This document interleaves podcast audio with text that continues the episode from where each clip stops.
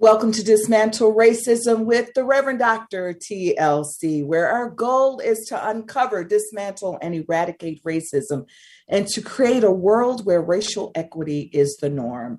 Of course, I am your host, the Reverend Dr. TLC, and today we are going to be talking about to be real.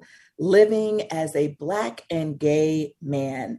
And so, as always, I'm going to invite us before we start the, the show today, excuse me, um, to just breathe, to take a moment, to settle ourselves, to breathe, to be in tune with who we are.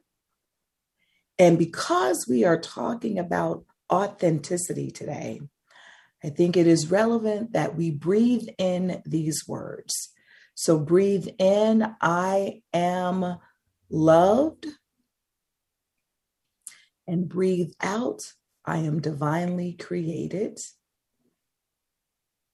Just take a moment to sit with that and breathe in again. I am loved unconditionally. And breathe out, divinely created. Just sit with that for a moment, knowing that you are bathed in extreme love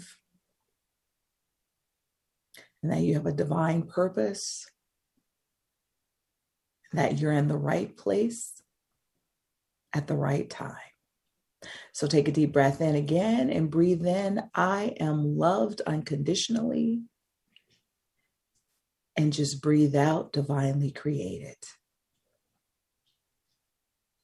and just take a big deep breath and receive all of that.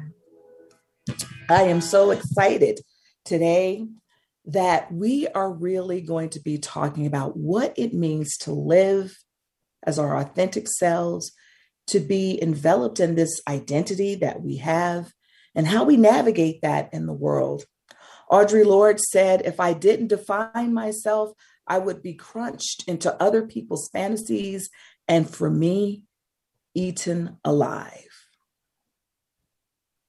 I think about those words crunched into other people's fantasies for her and for me and for you. And what a horrible feeling that would be to have to live as the world believes that we should live. And every day we walk around, sometimes living as a shell of ourselves because we are trying desperately to fit someone else's idea of us or expectations of us. And as a person of color, it is often harder because we're walking around not only with someone else's expectations of us as it relates to family or friends and loved ones, but sometimes with when the world has an expectation of us of who we should be as a person of color, it adds an additional weight. So today, I'm so delighted to bring um, not only a colleague on, but a friend who has been dear to me since high school, actually. And so we've grown together in a large part of our lives as friends, but even professionally. And we've been able to talk on both levels about how do we show up in this world as educated, knowledgeable, skillful people of color who happen to just both navigate uh, a world of whiteness in our religious realms as well. And so we talk about it from that perspective, but we also talk about it from the day to day lived experience. And so I'd like to bring uh, on today my, my beloved friend and dear colleague, the Reverend Carlton E. Smith. And he has a great deal to say, not only about living authentically as a Black man, but as living as a gay man as well. There are a whole bunch of subjects we could cover today, and we'll probably only scratch the surface, particularly because we've both walked this realm again in the religious world. And there's lots to say around being gay and, and, and having a religious path as well um, but also just in terms of navigating the systems that we do.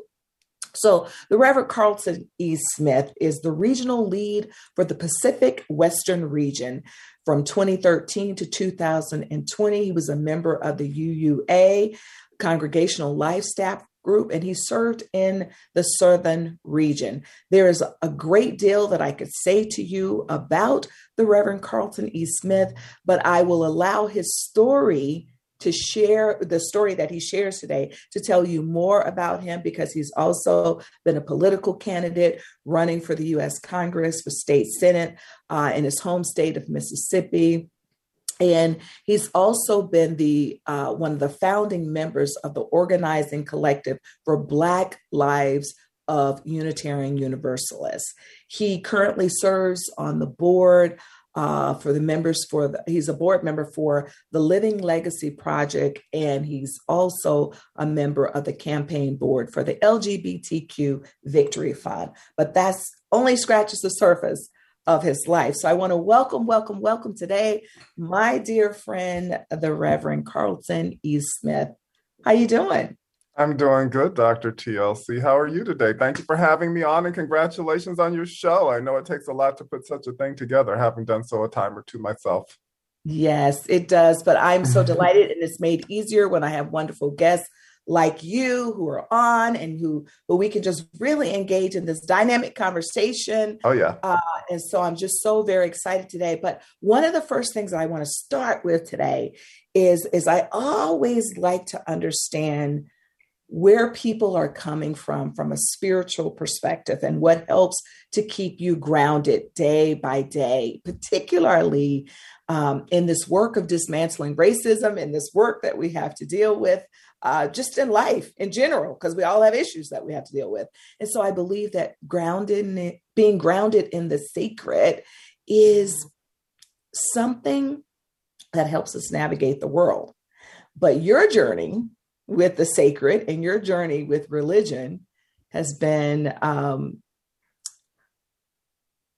I, I, think a lot could be said in terms of what you've had to experience. So, talk to me a little bit about your journey with the sacred and then how it helps you to live authentically in the world. Thank you. Um, so, I would begin by saying that I think whatever our impressions are are of the divine and of God are derived from our experiences. I'll speak for myself. Mine was derived from my experience of my parents uh, and my home life. And I'm happy and grateful to say that there was never a point in my childhood nor in my adulthood where I had the experience of being estranged from my parents. Um, my mother and father uh, met and married at uh, the historically uh, Black college in our town, Holly Springs, Mississippi. Whoop, whoop, Mississippi.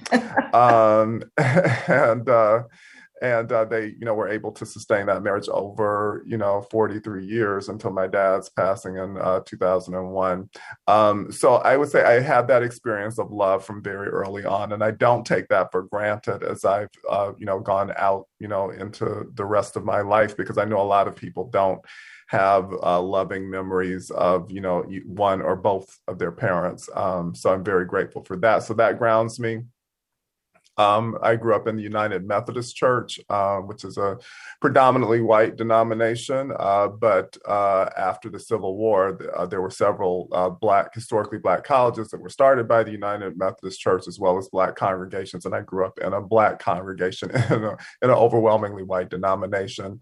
Um, and I would say the teachings of Jesus um, and the stories of Jesus and Jesus's example uh, were foundational for me from a very early age as well. Uh, coming from the United Methodist perspective, there wasn't a lot of talk about uh, hellfire and damnation. Uh, really, none at all. Uh, it was really more about representing, you know, that spirit of love and generosity and kindness and justice in the world. And so that's kind of that. That was the type of religion that I was um, raised on. And from day to day, um, it, it, looks like my uh, faith walk and what keeps me grounded looks like a spirit of um, abundance, um, generosity, of gratitude. Gratitude is a huge part of that because I can just, you know, look at my life and, you know, for, even for the things that aren't going the way that I might like them to be going, there's still, you know, so much to be grateful for. And I keep returning to that. And in terms of the racial work, um, what I keep coming back to is, is that um, there's an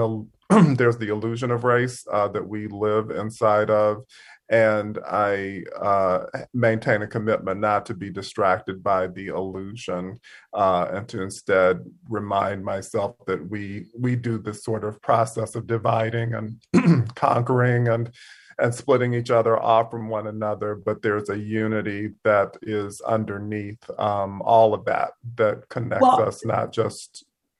So I want to just jump in there because I love this idea that you're saying about this illusion of race because yeah. one of the things that I try often, particularly when I'm working with people in my congregation or even when I'm coaching people, just to say, we are more than the bodies that we are housed in. We are spiritual beings.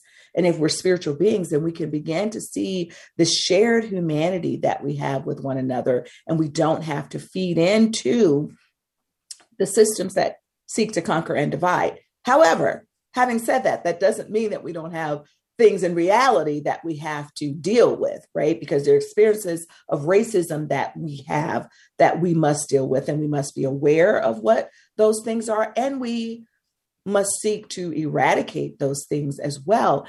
And so um, I definitely appreciate you having this higher level of consciousness, is how I like to think about it when we think about think about God, source, universe, whatever people choose to call it, it's a higher level of operating to be able to not um, say that I am what the world thinks that I am or believes me to be.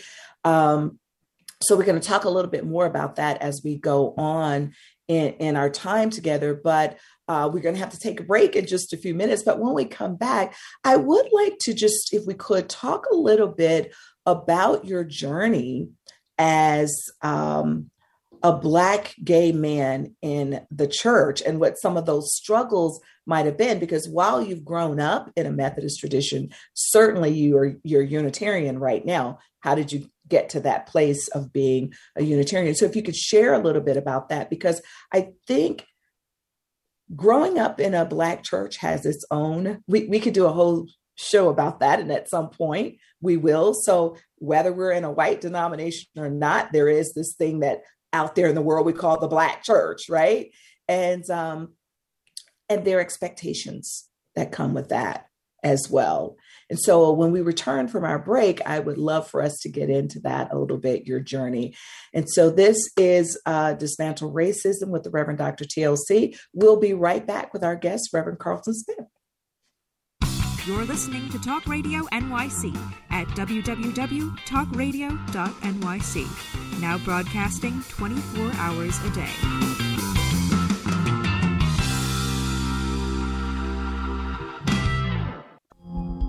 Are you a conscious co creator? Are you on a quest to raise your vibration and your consciousness? I'm Sam Leibowitz, your conscious consultant, and on my show, The Conscious Consultant Hour Awakening Humanity, we will touch upon all these topics and more. Listen live at our new time on Thursdays at 12 noon Eastern Time. That's The Conscious Consultant Hour Awakening Humanity, Thursdays 12 noon on talkradio.nyc.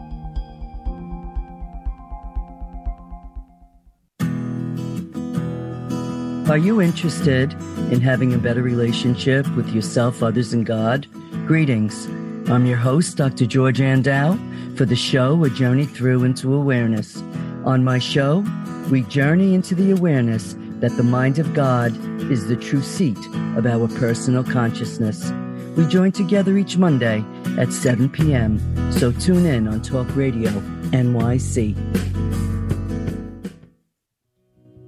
Did you know that nearly one in five adults in the U.S. battles mental illness? Hi, my name is Albert Daba. I'm the host of the show Extra Innings. Extra Innings, I discuss the topics of wellness, mental health, and the experience of surviving multiple suicides within my family. Listen live every Monday at 6 p.m. Eastern to Extra Innings for discussions with sports figures, artists, mental health professionals, many others. That's Monday at 6 p.m. Eastern on talkradio.nyc. You're listening to Talk Radio NYC. Uplift, educate, empower.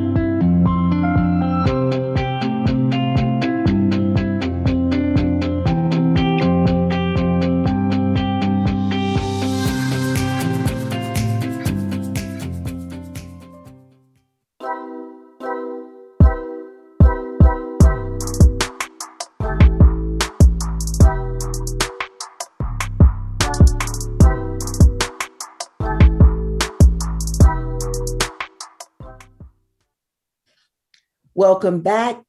Today's guest is the Reverend Carlton E. Smith. Before the break, uh, we were talking about living authentically, and we were talking about your experiences with growing up in, in church, but also to land you where you are now as a Unitarian Universalist. When you grew up as a Methodist, I know that you've been Pentecostal and uh, you've had a range of experiences. So, Tell us a little bit about those experiences and maybe some of the challenges of living authentically, particularly around your early experiences, particularly around living authentically as a gay man. So, um, as it turns out, from a very young age, I was one of those children who was identified as different or maybe not conforming to whatever the the abstract understanding of masculinity was, even as a child. So, um, there was never a point uh, from really as far back as I can remember where I wasn't somehow identified as other. And specifically, you know, the terms that would be used at that time when we were coming up in the, you know, late 60s, early 70s, and into the 80s would have been like punk, sissy, um, funny, you know, like these are all terms that were used at the time to sort of distinguish um, that identity. Uh, and that was uh, difficult because I just never felt like I quite, you know, fit in or was quite included in, in, in many of the reindeer games that were being played. Um, uh, and I knew, and I, mean, I was interested in things that people weren't, you know, that interested uh, in. Uh, so that, so I was a very bookish, you know, and very, you know, into comic, into the comic books and things like that. I would have been a nerd, I guess, by certain descriptions uh, very much into you know uh, choir and drama and you know those sorts of activities. Some of those that we shared. Don't bring up uh, the don't bring up the, the, the whole drama. You know, we had some good times. We have to, and yeah, one of our one of our. One, of our colleagues went on to become a famous actress. That's uh, Cassi that, Davis Patton, who right. works with Tyler Perry. So we can, that's we can, right. you know, right. acknowledge that. Time, a, lot came out of that. Yes, it did. Um, so uh, it wasn't until I was away from Mississippi and in Washington, D.C. for the summer working uh, for the first time. This would have been the summer of 1984, that, uh, and I was like 19 at the time, that I had my first uh, encounter uh, with a man of an intimate nature. Um, and um, I'm really grateful that by that time, it's not because there was just all of this rumor and speculation that had been going on all of my life anyway. There wasn't really anything to lose. I mean, so I might as well have gotten like whatever benefit there was of uh, holding that identity uh, by you know the, by expo- exploring it. Um, and there wasn't really like any backlash around that, but you know this was. Um, this was just before uh, the uh, AIDS pandemic uh, began to sweep uh, and uh, so there was uh, there was a lot of tension at this time you know because there was still sort of like even though things weren't so uh, hardcore on the pen on the methodist side of my family from the pentecostal side it was just a lot more uh, hellfire you know damnation sort of approach to things. Um, and i joined a pentecostal church shortly after i graduated from howard and that had some of that same sort of language as well. Um, uh, I had a health crisis that you know drew me deeper into the church, um, which uh, led to my becoming more involved, and then sort of like a spiritual crisis that followed that. Uh, that just drew me deeper in and sort of like renouncing um, the you know my sexuality and not really owning that and putting that very much in the past. Ended up in well, seminary. But, yeah. but Carlton, I just want to jump in too because even as sure. I'm thinking about this, the the the other issue, even just thinking about church and the ways in which church ruins people, uh, which is another one of my passions. Mm-hmm. I can remember the church actually saying to you, "It's okay if you're that way, but just don't show it in in church." And that's a whole nother thing by saying it, it and they and they were a little bit more specific in some of the things that they said in my memory. What was upsetting though is that they're basically saying don't be authentically you because that's what we're talking about in terms of being authentically who we are. Now, I want to say something as it relates to being authentically who we are. I really mean just living the identities that we happen to be placed in at this moment, because my identity is far more than the color of my skin, my gender, my sexuality, or any of that. So I want to be very clear today that when we're talking about that, again, I see us as spiritual beings that happen to be just housed in these bodies. And, and so I want to be very clear to share that. But I think that when you were engaged in, in an experience where they're saying, okay, if you are gay, just don't show it in church, that's really saying don't live authentically as the person that you are. Right. And so for yep. you, um, what was the process or what was that moment that you said, you know what? I have to be me and made a decision to, to perhaps switch to something where you felt like you could live more authentically? Yeah, so it was a combination of things that were going that were going on at the time that I came to that point. I was in seminary and I went to Howard University School of Divinity. Um, go Bison. Uh, you're also a Howard grad. yes, I am.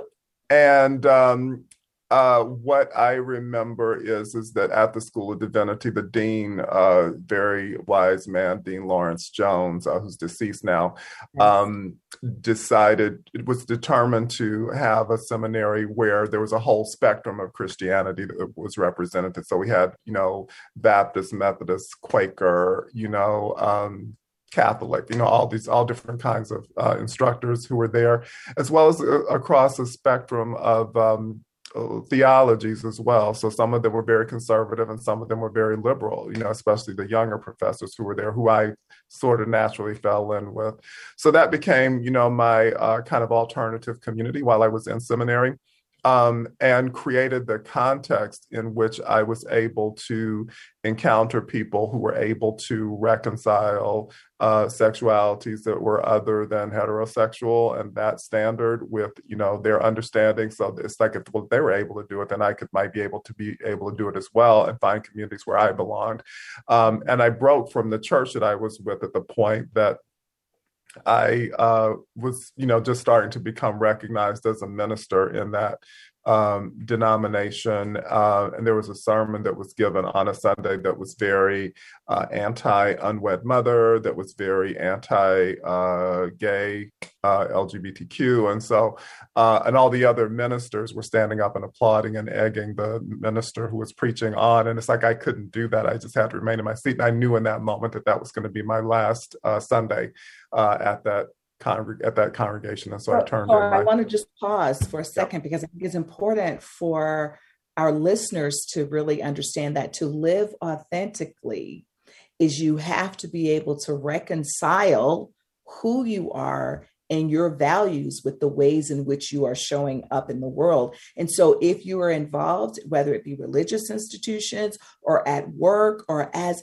if you are a leader in particular and you're being asked to do things that are not in alignment with your values, I think it might t- be time for you to take a step back and say, Am I living truly as I am? So I appreciate you saying that that was a very vivid experience for me as you're telling it. Um, I'm just sort of picturing this and picturing what it must have been like for you to say, No more. And I think that if we're going to encourage people to live authentically, the lessons would be to look and see if it's in, in alignment. But um, continue with what you were saying, though, about some other things that were shift for you in that moment.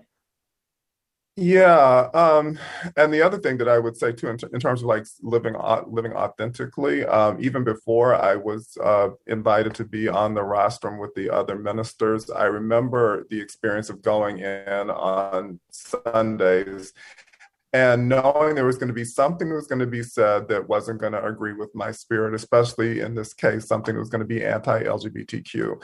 And it was kind of like waiting for the fiery darts of the of the enemy, you know, to come in. You know, someone was going to say something, someone's going to, you know, do, do some sort of attack. And so I would say that those are things to check in with as well. I mean, when you when some when I, you know, in this case, had those experiences uh, of not being grounded, of feeling um, of kind of like constantly sort of like waiting to see like where the next, you know, kind of attack was going to come from. So I'd say that that's something that people need to pay attention to as well. Mm-hmm. It's like they're just their sense of safety um, exactly, and that they're being looked out for. Exactly. But do you know? But do you realize how many people live in the world? Uh, feeling unsafe when they are living inauthentically, but mm. choosing, in many cases, choosing to stay in those situations because they put up these barriers for why they can't challenge the status quo or why they can't leave.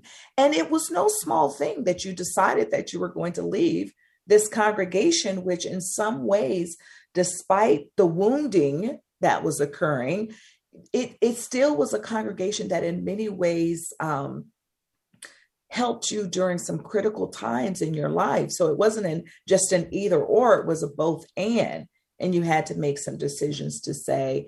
I have to step out of this. And the other thing that I think that was really important that you said for our listening audience to just grab hold of is that I found a community a community that supported me, a community with whom I could identify with. And often, what, whatever our identities are, there are other people out there who who fit the the same uh, identity that we do, and we need to find support, but not just support, any old support. We need to find the right support, support mm-hmm. that would be healthy for us to engage in. And so I loved hearing you talk about Dean Jones and, and people who I know uh, from the DIV school that you were connected with who were able to provide you what you needed in that moment. So to live authentically would also mean us understanding that we're not alone, whatever our identity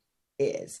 We're absolutely not alone. And there are people who support us. So, um, what we're going to do is we're going to take a quick break again, and we're going to come back in just a few minutes because I'd like to spend some time, you know, hearing about living as well as a Black man and, and interweaving that with the work that you are doing now, even in your your church. So um, as a Unitarian Universalist, and even in the political world, which we'll get into, because in order for us to dismantle racism, we have to uh, see our stories and other people's stories sometimes, and just draw strength from some of the things that other people have experienced and can give us insight and wisdom on.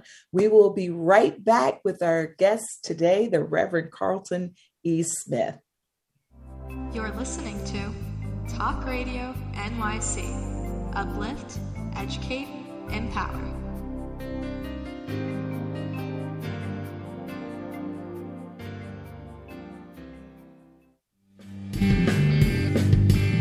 Hey, everybody, it's Tommy D, the nonprofit sector connector, coming at you from my attic. Each week here on talkradio.nyc, I host a program, Philanthropy in Focus. Nonprofits impact us each and every day, and it's my focus to help them amplify their message and tell their story. Listen each week at 10 a.m. Eastern Standard Time until 11 a.m. Eastern Standard Time, right here on talkradio.nyc. Are you a business owner? Do you want to be a business owner? Do you work with business owners? Hi, I'm Stephen Fry, your small and medium sized business or SMB guy, and I'm the host of the new show, Always Friday. While I love to have fun on my show, we take those Friday feelings of freedom and clarity to discuss popular topics on the minds of SMBs today. Please join me and my various special guests on Friday at 11 a.m. on talkradio.nyc.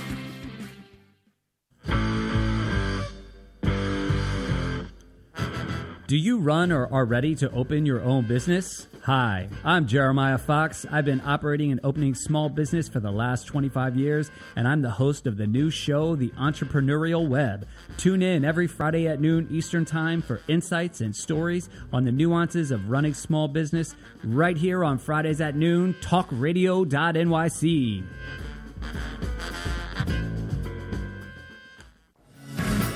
Hi, I am Joseph Franklin McElroy, host of the new podcast, Wise Content Creates Wealth. It airs on talkradio.nyc every Friday afternoon from 1 p.m. to 2. They say content is king. Well, wise content rules the world. Every episode features tools and tips for content marketing and business people telling the wise content stories of that success. Tune in every Friday from 1 p.m. to 2 on talkradio.nyc. You're listening to Talk Radio NYC at www.talkradio.nyc. Now broadcasting 24 hours a day.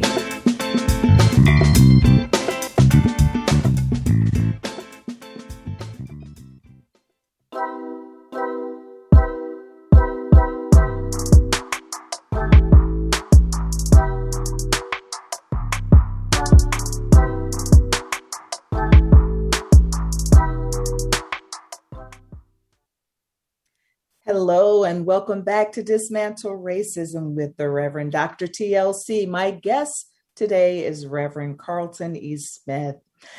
Before the break, we were talking about your experiences as a gay man, and particularly as it related to just your spiritual growth and evolution and religion. But tell me a little bit about some of your experiences as a Black man just living in these United States. And I'm sure that you've had other experiences as you you've traveled the world as a Black man. But let's just talk about some of those experiences in the United States, because I remember some of the things that happened to you very early on when we were both students at, at Howard University. So, can you share a little bit about some of those?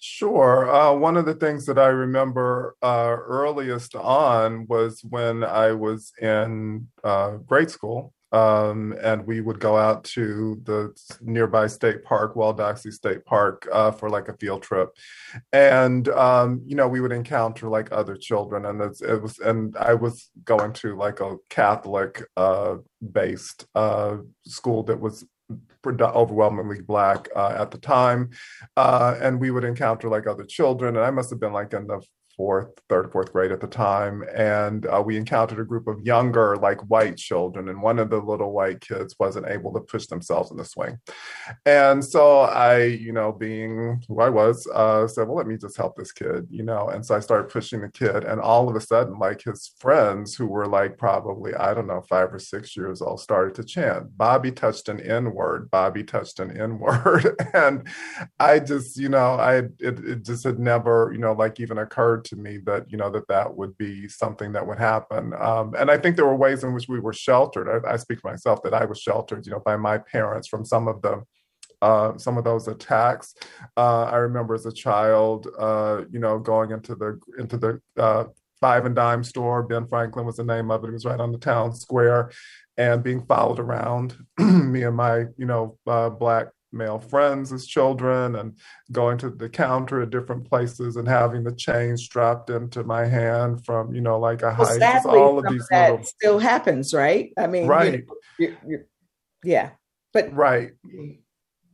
Um so yeah so those were sort of like foundational that you know just sort to to be seen as a problem as or as potential criminal you know is just from from the very beginning. So i so those are some of the early remembrances um, and you know, in and since that time, uh, you know, I've been you know followed by the police, and um, uh, there was one occasion where I was leaving a choir rehearsal uh, from the church that I was attending in Washington D.C. and um, uh, just waiting at the bus stop. You know, no, one night, no big thing, and you know, slowly, you know, this police car is pulling up, and then all of a sudden, the light is on, splash is shining on me, and there's a a police officer with a gun, you know, get your hands up in the air, you MRFer, uh, is what he shouts at me. And all of a sudden, I'm surrounded by police. They're going through my pockets, you know, and uh, come to find out they're looking for someone in a black jacket and wearing blue, blue jeans who's supposed to have a, some sort of concealed weapon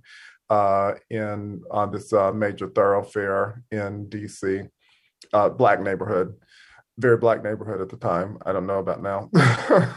it's changed so no much. Longer. It has changed dramatically. I was just there. Yes. Uh-huh.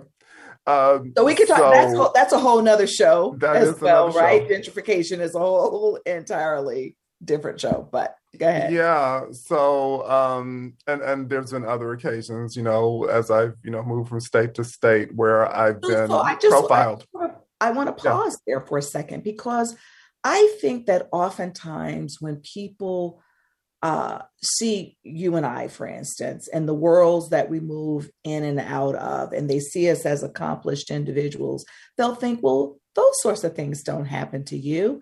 Because I've heard repeatedly when Black men, in particular, uh, because they there's more conversation about the Black men, I feel like who are shot. Uh, and there is some conversation about Black women, but because by and large there's so many black men that are shot by police or brutalized by police i will often hear people say well why didn't they just do what they were told to do? Now you're standing at a bus stop minding your own business and what happens right? All of a sudden you are surrounded by police officers. Now i happen to know that that is pretty regular that this happens to black men. I traveled with a couple of friends of mine to Jamaica uh, shortly after college, maybe two or three years after after college. We traveled to Jamaica, and uh, well, actually, I guess it was more than two or three years. Time flies, but nevertheless, there was a point where one of my friends who I traveled with was being stopped repeatedly by police officers in Jamaica. He happened to be a black man and he had uh, locks. And I also was traveling with a white male friend. They never ever stopped the white male, but they always stopped the black man. And at one point, I started speaking up. And, and this black man said to me, Terrilyn, be quiet. I'm used to this. It happens all the time to me in DC. And how sad is that? That he's just so used to it that it's just become a part of his daily experience. And he told me after the reason why he told me to be quiet was because he said, Here, they don't care anything about you being a woman. They'll lock you up just as quickly as they'll lock me up. And I don't need that to happen to you. So not only did he have to think about being a Black man, and recognizing that this happens to him all the time. Now he's thinking about what are the ways am I going to protect you? And right. all of this in a split second. So when we talk about living authentically, it doesn't mean that we don't deal with the realities of how the world sees and treats us, but we still can live authentically in who we are. So the reason why I want to pause on that is because you said that you pushed the little kid in the swing because that's your nature.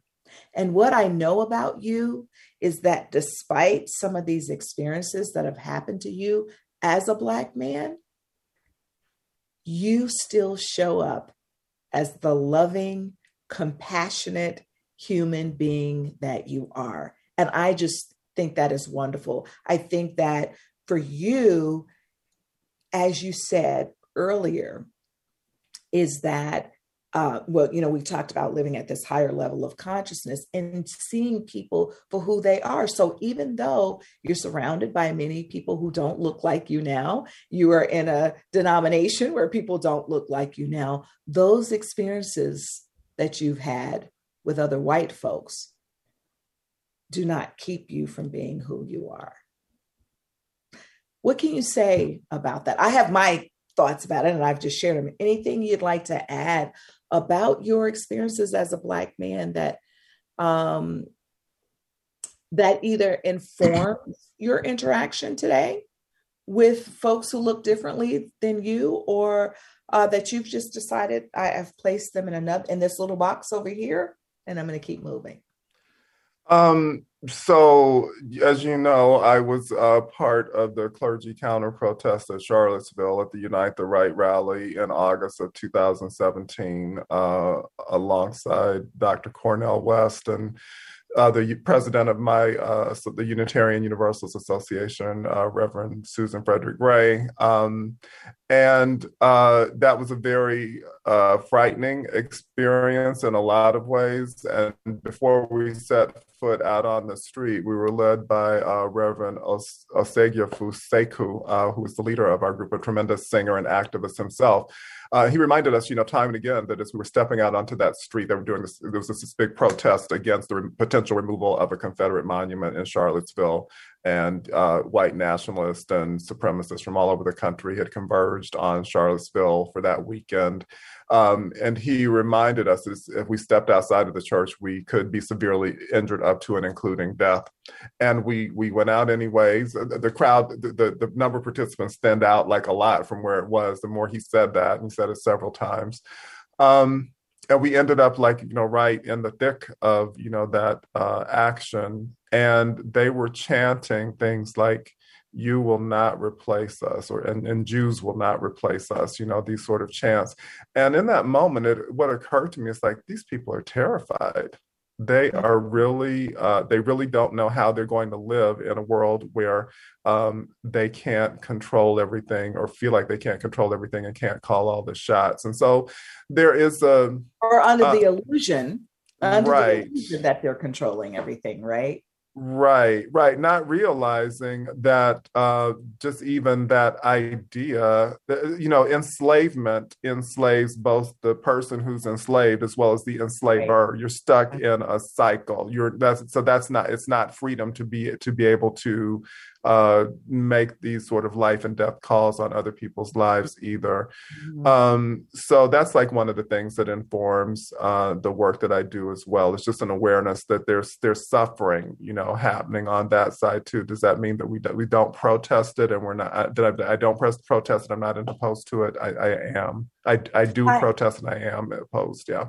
Yes, you you you are indeed that, and and and what's really interesting is is because often when I'm teaching uh, my programs on dismantling racism, I do try to invite people to see the other side. Doesn't mean that you have to agree with it. And what I find interesting, and, and when I talked about being under the illusion that they're controlling things, is because many of the people who were out there chanting those things to you are not even the people who are in power and so then there's this whole power dynamic where people get you to believe that you are, are, are losing out on something because these other people want a part of the abundance that's out there in the world.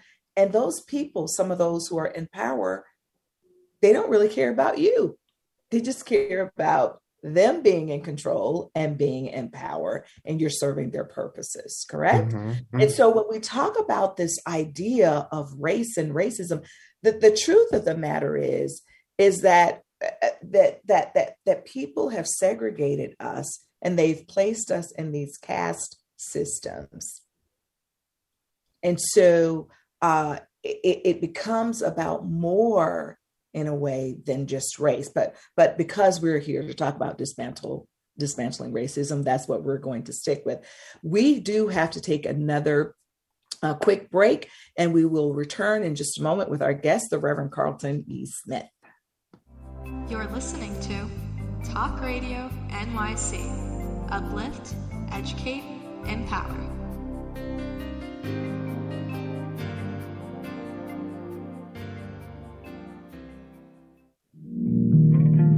Are you a small business trying to navigate the COVID 19 related employment laws? Hello, I'm Eric Sauver, employment law business law attorney and host of the new radio show Employment Law Today. On my show, we'll have guests to discuss the common employment law challenges business owners are facing during these trying times. Tune in on Tuesday evenings from 5 p.m. to 6 p.m. Eastern Time on talkradio.nyc.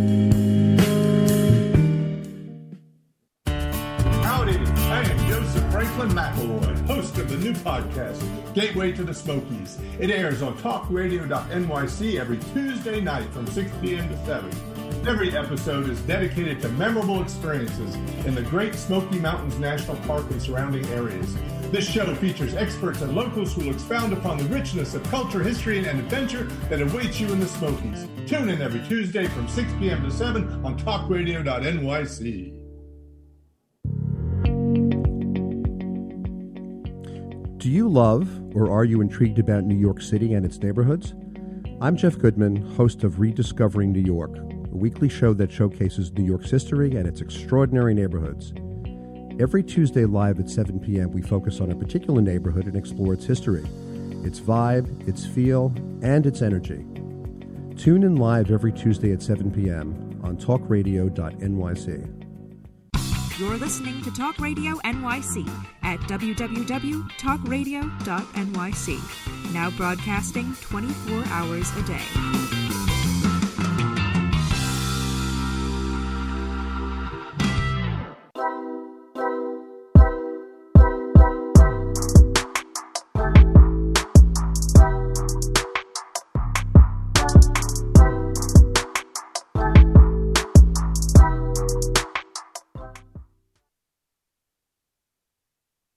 We are back with my guest today, the Reverend Carlton Smith. And in our last few moments together, there's so much that we could talk about, but I don't want to close out today without talking about your bid for U.S. Uh, Congress for the state Senate. And I want to talk about that from the standpoint again of even living authentically in the realm of politics, because um, it is such a trying, trying, trying um, process to run for office. And so uh, I think it's important for us to just tap into that a little bit. So, what can you tell us about what you learned about showing up as a Black gay man in the state of Mississippi running for state senate? Mm. Um, so I had two runs. Uh, the first time I ran for Congress, uh, this was uh, 2000, coming into 2018, and then the following year for state senate here in Mississippi, representing the county I live in and a neighboring county. Um, and in terms of living authentically, it was tricky because at the point that I put my name in for um, for Congress, or I, I, you know, filed all my papers and whatnot, I had not yet figured out what to do about owning my uh, identity as gay, and um, and you know, there were opportunities when I would be talking with um, you know, a reporter where I could have come out with it, but it didn't seem like quite the right time or not, you know, quite uh, under control in the way that I wanted it to be. I wanted it to be on my own terms. and, you know, I think that was one of the reasons that campaign was unsuccessful. I missed an important uh, deadline uh, leading up to actually getting onto the ballot. And so that, that campaign kind of well, really fell apart at that point. Um, so what that did what for me was create an opportunity to figure out like, well, so what what if I do want to, you know, be more uh, more of an owner. Not like it was anything that I was hiding. Um, so in 2000, the fall of 2018, uh, when it came around to be uh, uh, National Coming Out Day, I wrote a piece for our local hometown newspaper, the South Reporter, on you know owning that identity and what that meant for me you know as a religious person as a black person and et cetera so forth and so that uh, was grounding for me and opened up the possibility for my running with a greater degree of integrity and authenticity for state senate the next year mm-hmm.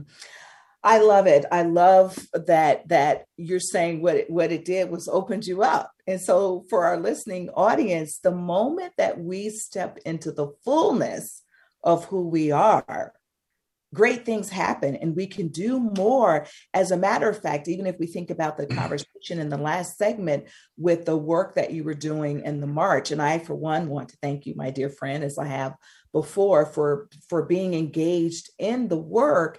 It's, it's like saying, well, I know who I am authentically. I can accept how, how um, the world sees me, I can accept that they see me that way. That doesn't mean that that's who I am. I know what my experiences will be. And with that, I can continue to do the work that I'm called to do. So, whether it's in your congregation where you continue to form like a, a Black, um, uh, a Black Lives Matter organization to, to, to some extent within your that's the best way i can kind of describe it. I, I, don't think that's the exact name in the organization but but you're saying that i'm still going to live authentically even within this denomination right? Now yeah. sure, there are some things that we face in the denomination that eh, we might do a little bit differently but hey so what? We we, we obviously love the denominations we've been we've been in them forever. Um, and so but you're saying i can still show up and i can still show up and be an activist but I also can show up and be a political force as well. And I think that that's tremendous in a place like Mississippi, where we know that it has not always been easy to live as a Black person and then as a Black gay man in a small town and to run for office. And so I wonder did you receive? I know that there were some great things that came out of that, but do you feel like you received any backlash being uh I'd say more of a gay man than being a black man because in that particular area there seems to be quite a number of black people who are running for office. Did you receive any?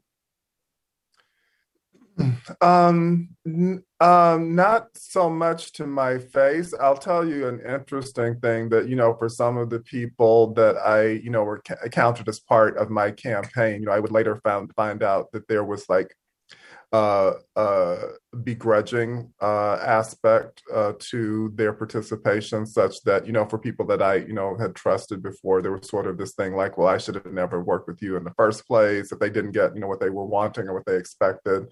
So uh, even for the people that I counted as my allies in my campaign or supporters during my campaign, it's like not all of them were really on my side. They were there, you know, for more what they could get out of the campaign than you know than what what they wanted to put in.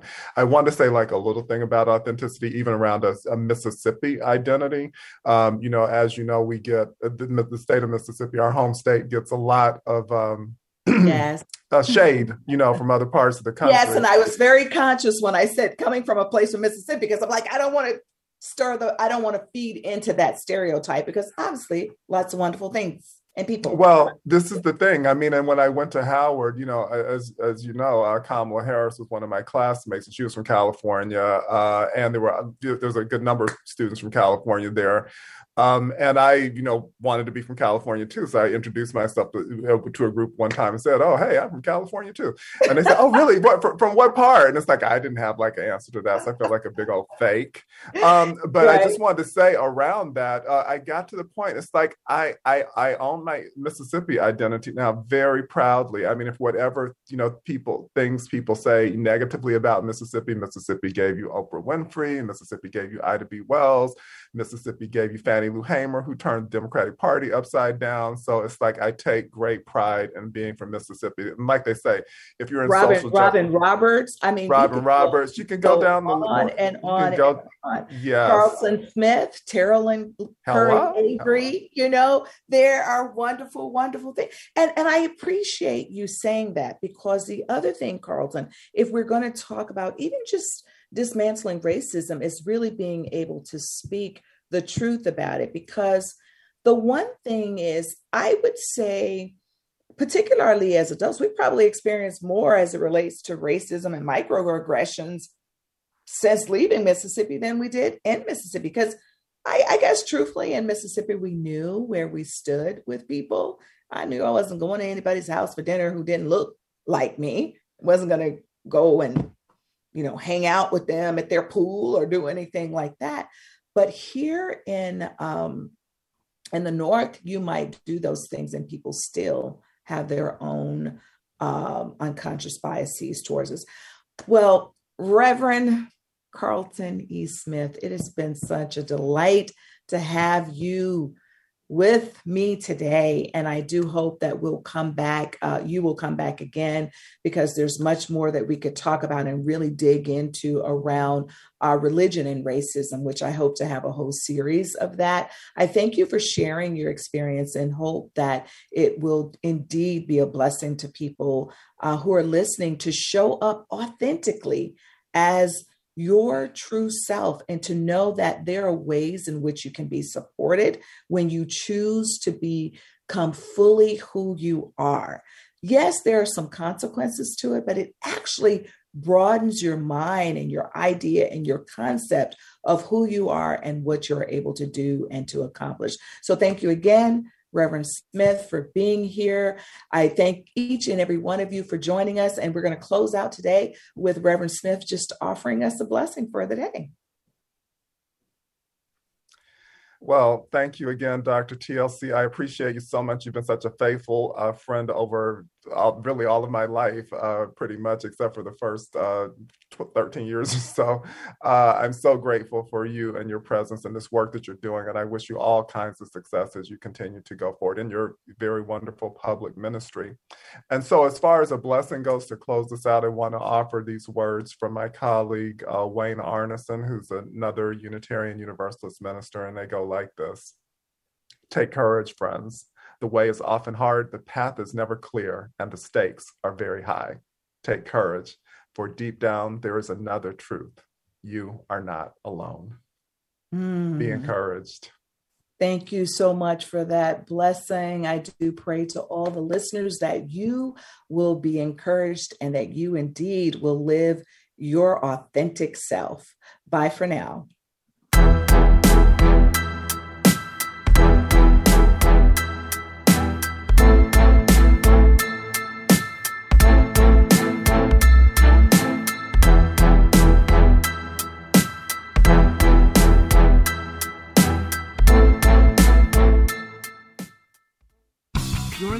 Talk Radio NYC at www.talkradio.nyc. Now broadcasting 24 hours a day.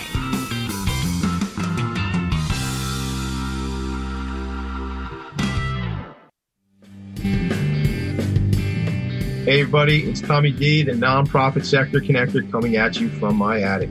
Each week here on talkradio.nyc, I host a program, Philanthropy in Focus.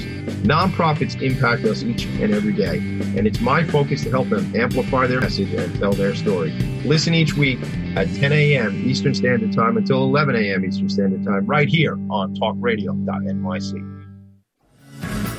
Hi, I am Joseph Franklin McElroy, host of the new podcast, Wise Content Creates Wealth. It airs on talkradio.nyc every Friday afternoon from 1 p.m. to 2. They say content is king. Well, wise content rules the world.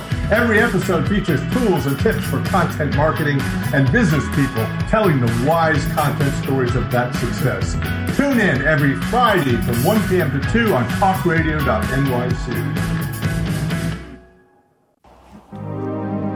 Hey, all you listeners, looking to boost your business? Why not advertise on Talk Radio NYC with very reasonable rates? Interested? Simply send us a message on our website, talkradio.nyc.